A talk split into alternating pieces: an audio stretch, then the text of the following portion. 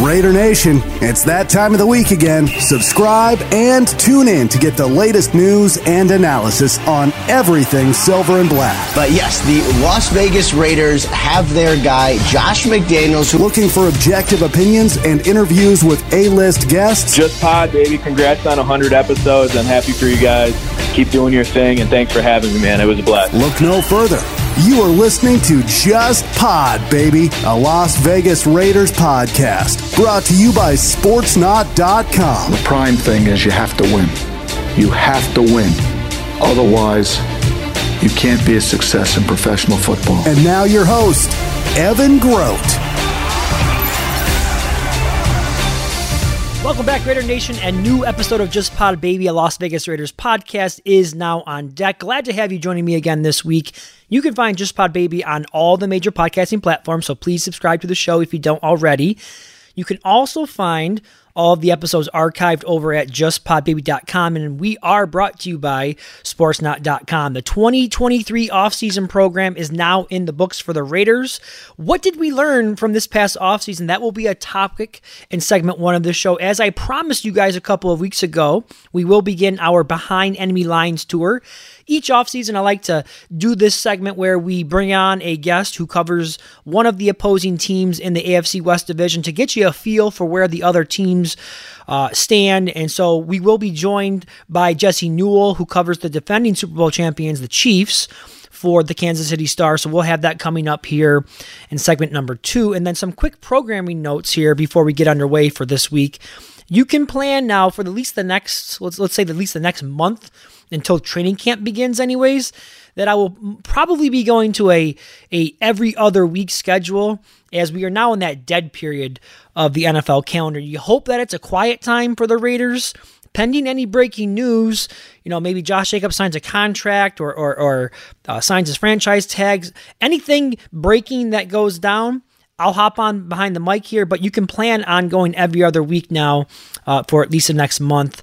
Um, but once camp gets underway, I will be back at it once a week again throughout the summer, uh, the end of summer, I should say, uh, throughout the preseason, and then right up until the, the start of the regular season as well. Now, a couple of pe- uh, pieces, excuse me, of, of news this week surrounding the Raiders. They did complete um, their last session of, of OTAs this past week. And, and during the week, they did sign the final two players from their 2023 draft class. Jakorian Bennett signed. He was unsigned to this point, and Michael Mayer as well. They, they got both of those two guys um, locked up with their rookie contracts, and, and, and both of those two players are going to be expected to come in right away and play and contribute.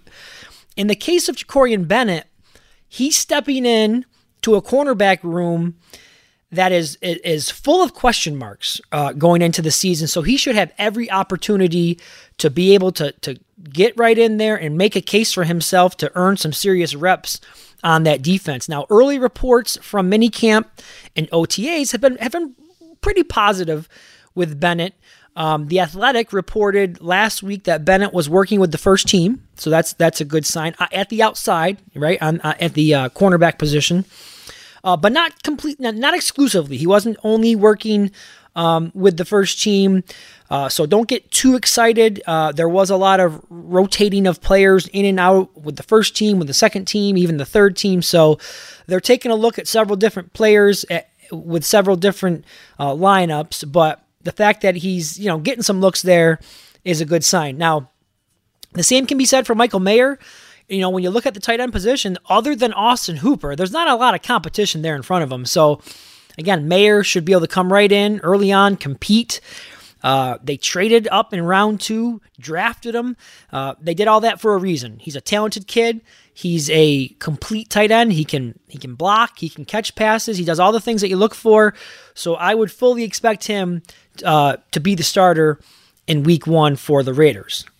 Now, at the top of the show, in the intro of the show there, I was asking the question, what did we learn from the Raiders this past offseason? So we're going to get into that right now, right up until we get to our break. But, um, you know, we are now in the second off season under the McDaniels Ziegler era. And uh, this one felt much different than their first go around. It was a completely different approach in this second year uh, for the the the brain trust behind this whole operation here. There was a lot of excitement last year. The expectations were really high last year when they brought in Davante Adams. They brought in Max, uh, excuse me, not Maxx Crosby, Chandler Jones. They re-signed Maxx Crosby. They re-signed Hunter Renfrow. Okay, they took care of a lot of their own guys. They re-upped Derek Carr as well. So there was excitement and energy uh, within the fan base.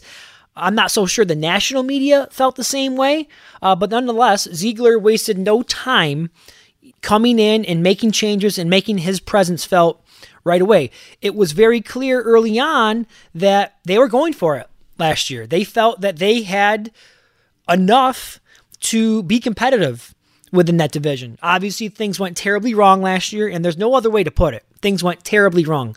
Um, and there's a lot of places that uh, the finger can be pointed, and we pointed the finger at a lot of those areas last year. We're not going to get into that now. But because of the failures of last season, it resulted in a complete 180, a complete change in philosophy of, of how this team would be built and what it would look like going forward. The Raiders are now in rebuilding mode, something we have talked a lot about. You've heard a lot about it. I'm sure you're tired of hearing about it, in fact. Um, so that is the first thing we learned. The Raiders are now in, in a rebuild. And you could see it after the moves that were made in free agency that the plan uh, would not be to bring in high high price free agents. Uh, they had some money to spend in free agency, but they didn't um, go out and spend a lot of it on one one or two or three players. They kind of sprinkled it around. Um, they are they did not try to buy themselves um, into the playoffs. Rather, the blueprint now is to um, bring in pieces who fit what they're trying to do with this team. But but the the the the main um, lifeline of this team is going to be to grow through the draft and develop a, a, stable of homegrown talent. Dave Ziegler talked about it a lot when he was doing press conferences uh, during prior to free agency, prior to the draft. That was a major goal was to try to replenish some of that talent, um, that homegrown talent. Now, if you look at many of the contracts that were given out uh, by the Raiders, you're going to notice that the majority of them are short-term, one-year deals and and and, and many of them uh, whether some of you liked it or not, had former ties to the Patriots and, and Josh McDaniels. That's what they were focusing on doing. There's a certain type of player that the Raiders are looking for. And I feel that, that the term, we hear this term all the time culture change. We hear it in all sports, not just the NFL. And, and I think it's a little bit overused. I'm a little bit tired of hearing it, especially as a Raiders fan. I'm sure a lot of you guys feel the same way because in in the past 15 to 20 years, it seems like every time there's a new coach brought in and a new front office brought in, we keep hearing about trying to change the culture, changing the mindset. And year after year, it has failed. Jon Gruden failed. Jack Del Rio failed. The, the coaches before him failed. In year one, Josh McDaniels and Dave Ziegler, they failed. But uh, whether you like it or not, um, this is where this Raider team is, and it's they're in a rebuild.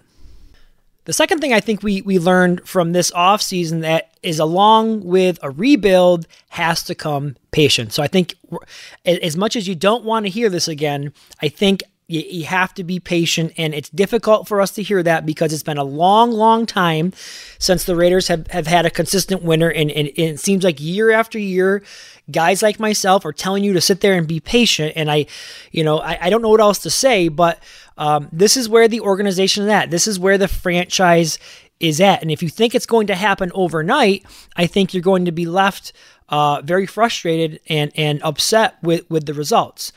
Uh, they're going to be relying on a very young uh, set of players, especially on defense. Think about the rotation on the defensive line alone. Matthew Butler and, and Neil Farrell Jr., who were rookies last year. They throw another rookie into the mix this year with Byron Young. If you want to toss in Tyree Wilson and include him along the defensive line as well. Um, I talked a lot about the youth and inexperience at linebacker on last week's show. The secondary, they're going to be faced with the same problem. Nate Hobbs, still a young player. Can he return to his rookie year form?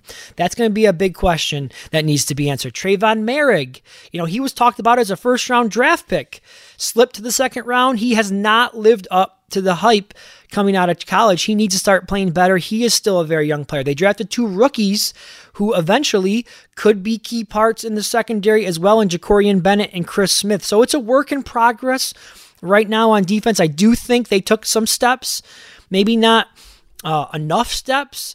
Um, but when I say they, I'm talking about the front office. I think some progress was made to address the defense, to shore up the defense. We know that was objective number one this offseason after finding a quarterback.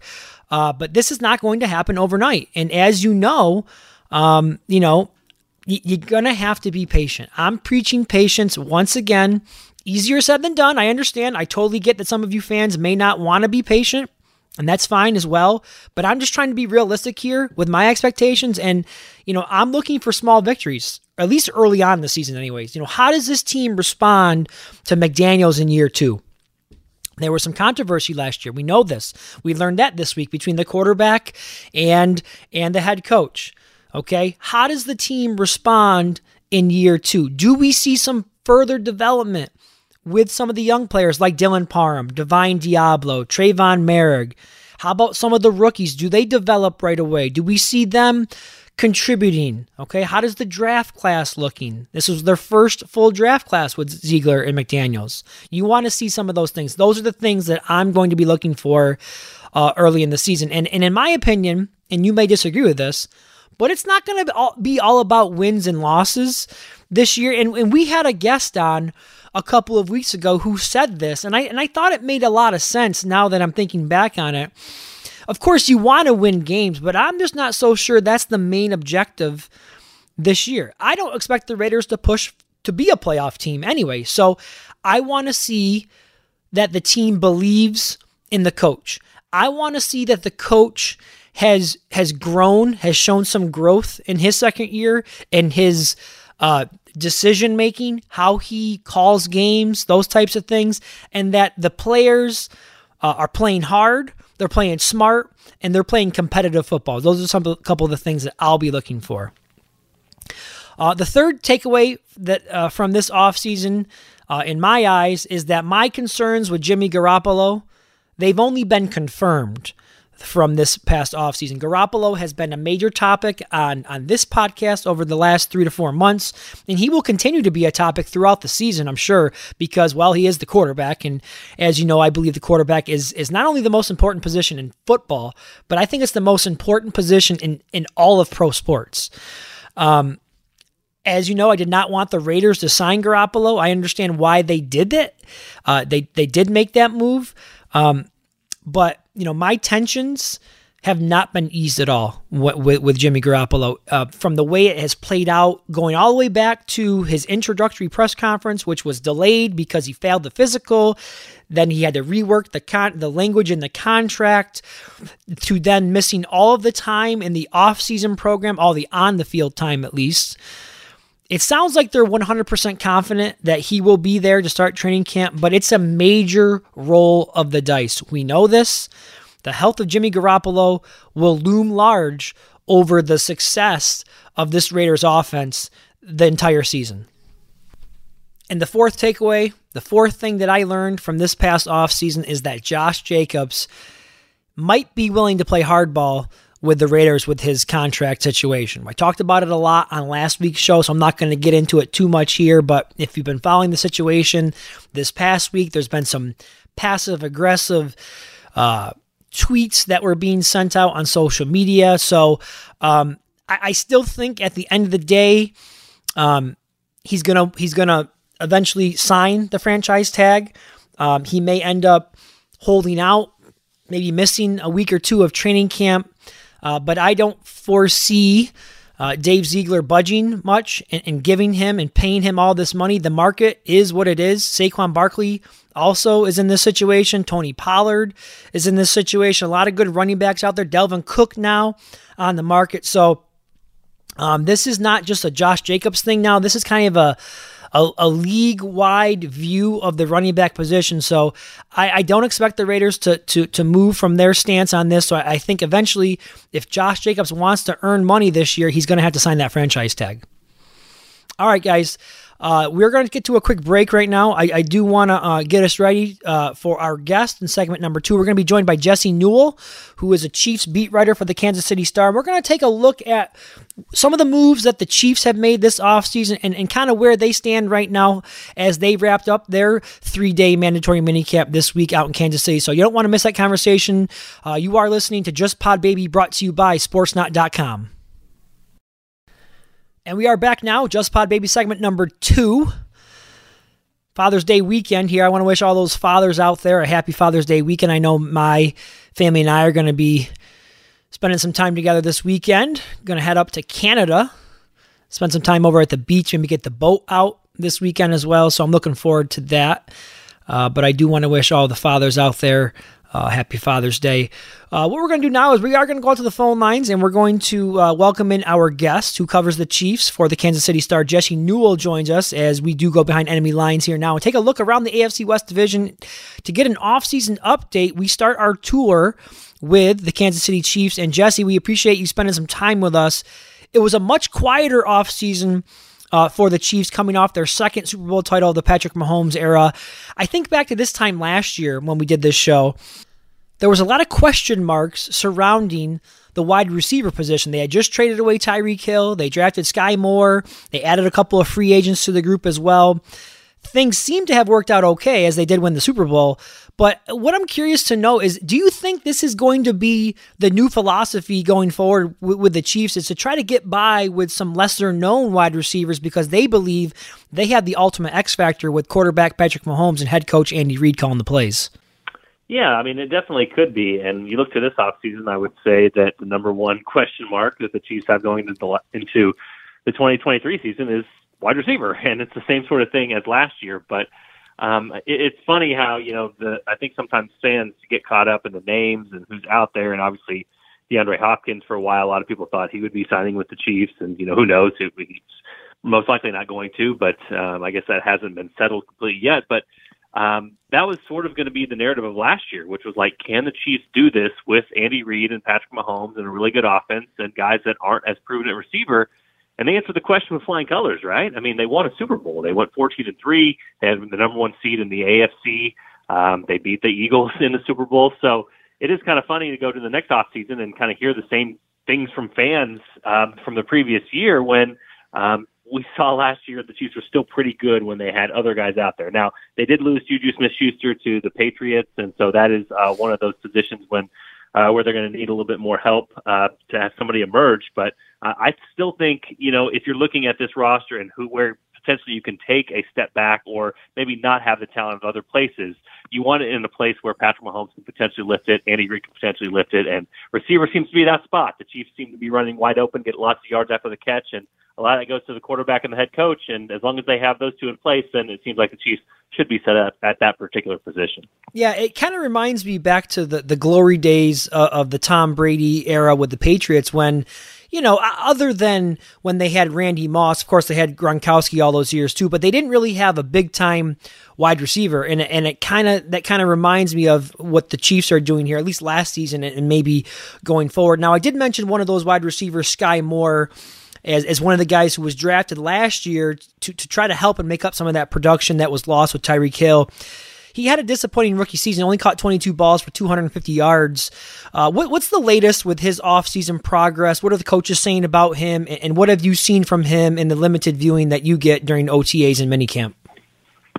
Yeah, he's been one of the most impressive, honestly. Um, and we've talked to a lot of different people about him and talked to him actually this week as well, just about how he's progressed. And the biggest thing right now for him is just trust in that building trust with Patrick Mahomes. There's a reason that Mahomes and Kelce uh, are so great together on the field, which is they kind of just have this wavelength. You know what I mean? If they see zone coverage and Kelce sits down, Patrick sees that and he throws it in the right spot. There were times last year where Patrick Mahomes and Skyy Moore, they just didn't have that same sort of chemistry. There was, for example, a, a play in the 49ers game. Uh, the Chiefs ended up winning pretty easily, but Skyy Moore cut off his route, didn't cut it I guess, straight enough or straight uh, kind of a dig route on the inside of the field and let the cornerback jump him. And because of the cornerback got the interception. And so we talked to Andy Reid afterwards. And he said, "Hey, look, that's a route where Skyy has to make sure the defender doesn't come over the top of him. And so you can see and understand, like, if Patrick Mahomes trusts you to, to run the right route and he ends up with an interception because of it, that sort of thing is going to take development over time to know that if he throws that ball there, you're not going to let him down again. And so we talked to Skyy Moore, like I said, this week, and, and that was the main thing I asked him. And I said, what's, what are your aspirations? What are your goals? And, and that was basically what he said, to have Patrick Mahomes trust me, to have him know he can rely upon me. But, you know, he came back. Uh, he looks like he's in great shape. He's catching everything here at OTAs and mandatory minicamp. And he is one of those guys. Um, it takes a while to learn an Andy Reid offense. It takes a while to kind of get comfortable with that. And they threw a lot at him last year. You know, they had him play multiple receiver positions. He was the punt returner, and he fumbled three of those punts last year before uh, making up for it in the AFC Championship game with a big return. So they did throw uh, a whole lot at him, and uh, he had some ups and downs to go through. But if I was going to make a bet on a player taking a jump for the Chiefs this year, I think Skyy Moore would be the the, the place I'd put it, just because of how he's looked so far and just an ability, I think, to be able to be more comfortable in a system that can be complex for rookies as it was a year ago for him. And of course, he did have the touchdown in the Super Bowl win for the Chiefs, so maybe that'll he'll carry some of that momentum and confidence into this season. Uh, another receiver that I want to ask you about quickly is Kadarius Toney. They brought him in last year. Of course, he was drafted by the Giants. Couldn't stay healthy with the Giants. Um, what are the expectations for Toney? Uh, do, do the Chiefs believe that he could step up and become a, a number one wide receiver target for Patrick Mahomes? Yeah, so he's really fascinating because the Chiefs have super high hopes for him. And they saw flashes last year where he did things that maybe they didn't even think he could do, where running down the sideline, catching jump balls, um, you know, battling for them in the air. Obviously, he's really, really good in short spaces. You know, the old cliche, you can make a guy miss in a phone booth. That that's Kadarius. You know, he had that big punt return in the Super Bowl that really turned the game as well, where he kind of backstepped a guy and then had the longest punt return in Super Bowl history. So he has all the tools. It's just a matter of him staying healthy and being on the field and being reliable too. I mean, we talk about Skyy Moore only having one year with Patrick Mahomes and in the Andy Reid offense. Well, Kadarius Toney got traded midseason last year, so really he was sort of used as a here are your plays when you get in there. Here's what you do, and kind of limiting it that way. But if you look at his numbers and his usage, he was one of the most highly used guys uh, in terms of how many times it was given to him on a run or a pass per play of any player in the NFL. So they want to expand his role. They want him to do more. They think there's more in there they can unlock. It's just a matter of him staying healthy and him not having injury problems that he's had in the past. And so, um, you know, OTAs, mandatory minicamp, it's kind of been off and on for him. He's been there most of the time. Sometimes done, sometimes has done team activities, sometimes not. So it's kind of a we'll see mode, but um, he's a fascinating player. He really does bring a lot of upside, and the Chiefs have super high hopes for him. They've had guys throughout this offseason say that he can be the Chiefs' number one receiver next year. It's just a matter of him showing that he can do it and being on the field to prove that he can do it. And those two things are still question marks as we head into the 2023 season. Our guest this week is Jesse Newell, Chiefs beat writer for the Kansas City Star. We are going behind enemy lines this week on the show, and, and Jesse, I want to I want to ask you about the offensive line. I know Orlando Brown he was not retained uh, this past offseason. He opted to sign with the Bengals, and they brought in Jawaan Taylor, who was going to be his replacement uh, over at left tackle. And, and the Chiefs also lost their right tackle, Andrew Wylie uh, through free agency. So a little bit of a shakeup there on the O line. What's the what's the outlook there uh, at the tackle positions? Yeah, so it's it's kind of fascinating because you know that they made shirts for the Super Bowl parade about zero um, zero sacks given up to the Eagles in the Super Bowl, and you know we have to be honest, the uh, turf that was played out there at State Farm Stadium was not very good, very slippery, and a lot of Eagles falling down, but still, I mean, a lot of talk of those two weeks, I know I was there, was how is the pass rush for the Eagles that was the best in the NFL all season going to play against the tackles of the Chiefs who had struggled some? And so um, the Chiefs played well in that game, but as you said, uh, moved on from both those guys in the offseason. I really think the Chiefs are kind of shooting for the moon here. Uh, if you look at those two signings, Jawaan Taylor is a right tackle from Jacksonville, as you mentioned, a really good pass blocker, really athletic, very young to be getting his second contract. Um, but you know they still see upside in him. They're going to keep him at least for now at right tackle and let him develop there. But that was one of the top offensive line contracts of the offseason, free agency wise, of any team out there. So the Chiefs obviously have high hopes for him and believe that they, there's more that they can get into, uh, tap into with him. And you know they are going to always be, and this is shown in football to be the smart play, at least statistically. Under Andy Reid, they're always going to be more pass prone than they are run prone. So um, they had some success last year in the run game that they didn't in previous seasons, but at the same time, they're going to throw it more than they run it. And so uh, Jawaan Taylor, a really good pass protector. On the left side, it, it's it's kind of fascinating to say it this way, but you know the Chiefs waited till after the draft and got really a, a very um, very small deal on on Donovan Smith, the uh, the the um, the left tackle uh, that they have coming in. Um, the crazy thing about this one, it kind of reminds me of uh, the Juju Smith Schuster signing last year for the Chiefs. I know different positions, but Juju was coming off an injury. He wanted to regain his value. He signed a one year deal with the Chiefs, so it was incentive laden. The, the whole kind of point of this was to basically regain your value with the Chiefs, go potentially win a Super Bowl, and then they'll go get a big free agent contract the next year. And that's exactly what Juju did. You know what I mean? Like he regained his value. He stayed healthy most of the year. He was the Chiefs' number one receiver outside of uh, outside of Travis Kelce, and he won a Super Bowl, and now he's with the Patriots and has more money uh, than he did the year before. So Donovan Smith, you're looking about the same thing. His base salary is just under three million. Incentives can get up to nine, but he was a guy that was super injured last year and played through it, and because of that, a lot of like the Pro Football Focus grades you look at uh, really tanked for him. And it seems like it's injury related, but he's got to now prove that. And so um, he takes a, a very short term deal with the Chiefs. It's one year. He wants to rebuild value, potentially win the Super Bowl, and then go out in the free agent market again. And so the Chiefs are kind of a perfect landing spot for these types of players because you're put in such a really good situation where Patrick Mahomes doesn't take many sacks, and, and you've got Andy Reid behind the scenes making all these play calls that are probably going to make you look good. So fascinating for the Chiefs is that they traded some security of what they knew they had and kind of went for the upside play of both of those players. And um, there is some question mark, especially on the left side with Donovan Smith.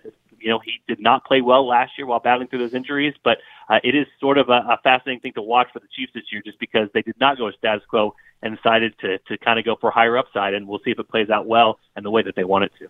Okay, so I gave some misinformation there. So Jawaan Taylor is going to be playing right tackle. I, I, know he has played primarily right tackle throughout his career. I, I didn't know if they were going to put him on the left side or not. You you cleared that up for us, so thanks for that. Um, you know, I, I want to jump over to the defense right now. The big the big news surrounding the defense is, of course, Chris Jones, his absence from all offseason workouts, OTAs, and mini camp. He's looking for a new contract extension. Uh, rightfully so. He had 15 and a half sacks last year. He's one of the top three uh, interior defensive linemen in, in, in, football, in my opinion. Um, how do you see this playing out? Do you foresee this lingering on into the start of training camp? Yeah, so this is a fascinating one, and um, you know, we can kind of compare it to Tyreek Hill last year because this is sort of the moment where the Chiefs would have traded Tyreek Hill and got all those, you know, draft picks and used those draft picks and got real, you know, a lot younger on defense. And so many of those players made plays in the AFC Championship game and Super Bowl that allowed them to to win the Super Bowl. That you can understand why that thing is, is sort of a, an attractive thing how it turned out for the Chiefs, and especially as we talked about them not maybe needing as many receivers with Patrick Mahomes as your quarterback and Andy Reid as your coach. But this is a little different because Patrick Mahomes can't save the defense, and that's really what Chris Jones did for most of last season with 15 and a half sacks. Um, I think probably consensus-wise, you would say, or most analysts would say that he was a top three defensive player in the NFL. Um, you know, getting into his late 20s now, but still at a point where you would think he'd be productive for three to four more years, especially as uh, the age curve goes for interior defensive linemen. So this one's fascinating because he sat out mandatory minicamp. Uh, he's going to incur almost $100,000 in fines because of that. Um, the Chiefs just had a recently um, this week. They had their ring ceremony, and we talked to Brett Veach there about the contract situation, and he said, "Well, you know, you've still got time." They said they have constant communication, and they've had open communication with Chris Jones' agency, and so they feel good about the relationship there. And you know, to quote him, he said, "We look forward to Chris being here not just for next year, but for a long time."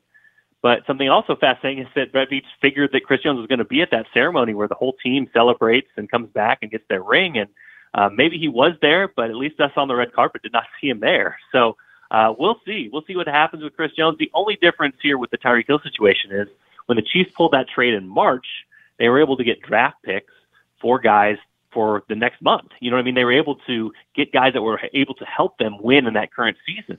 Now with the NFL draft passed, if, if you wanted to trade Chris Jones for a big bounty, and I would assume a lot of teams out there would trade a lot for Chris Jones, especially in his prime, especially at that position, you'd be getting draft picks for next year. And and we know this Chiefs team, they're built to win right now. You know, they they should try to aim to win right now. So the delayed gratification from that might not be worth the squeeze here. So it'll be a fascinating one to track. Um, Chris Jones sat out mandatory minicamp uh, back in 2019 at the end of his rookie deal. He ended up showing up to, to uh, training camp a month later, and they ended up getting a long term deal done on the last day. Maybe it plays out like that. We'll see if he shows up to training camp, but for right now, it's uh, it's the Chiefs kind of holding on, holding their breath, and we'll see if Chris Jones makes this a big deal when training camp starts next month in St. Joseph, Missouri. Yeah, that is fascinating. The fact that you mentioned, you know, possibility of a trade. I know Raider fans would not be sad to see him leave that division, that's for sure. But the last thing I wanted to uh, get to before we, we let you go here is just some of the, the rookies that were drafted. Is, is there anyone that we should we should get to know? Maybe someone who the Chiefs are expecting to step in immediately and contribute and, and be a factor early on? Yeah, I mean, I can mention a couple. It's uh, they really had a fascinating draft in that um, it looked like they really wanted to trade up in the first round, and it just didn't play out the way they wanted to. The board didn't really fall to them in the right way, and the teams. It seemed like they just wanted to get a receiver, but the teams that they wanted to trade up with also wanted a receiver, like Baltimore in that you know early 20s range. So they ended up kind of holding their water and, and staying back for Felix Anudike-Uzomah. Um, he's a local kid from K State, an edge rusher he's been injured throughout um, rookie minicamp, and so a little bit delayed there with a hand injury. Um, but if he gets on the field, he's a guy that has an array of pass rush moves, and they're getting younger there. You know, with him and then George Karlaftis, who they drafted in the first round last year. If those two guys can kind of come along at the same time, that could give them a nice pass rush for years to come. Another one to watch is Rashee Rice. They traded up to get him in the second round.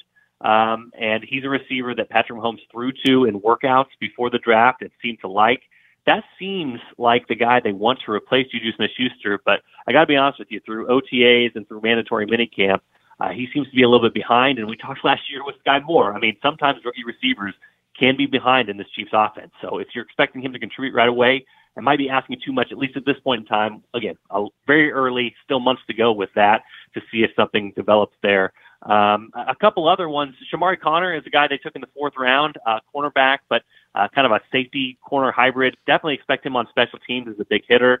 Uh, but you know, Spagnuolo loves these versatile players, so he could get on the field very early. Been doing a lot of mandatory minicamp for the Chiefs. And one just guy you just have to look out for, Deneric Prince. Uh, he is a guy. There's a stat out there that they've been keeping is speed score. It, it basically rewards the running backs who are both big and really fast. And in that speed score measure, Deneric Prince, undrafted rookie out of Tulsa, was number one.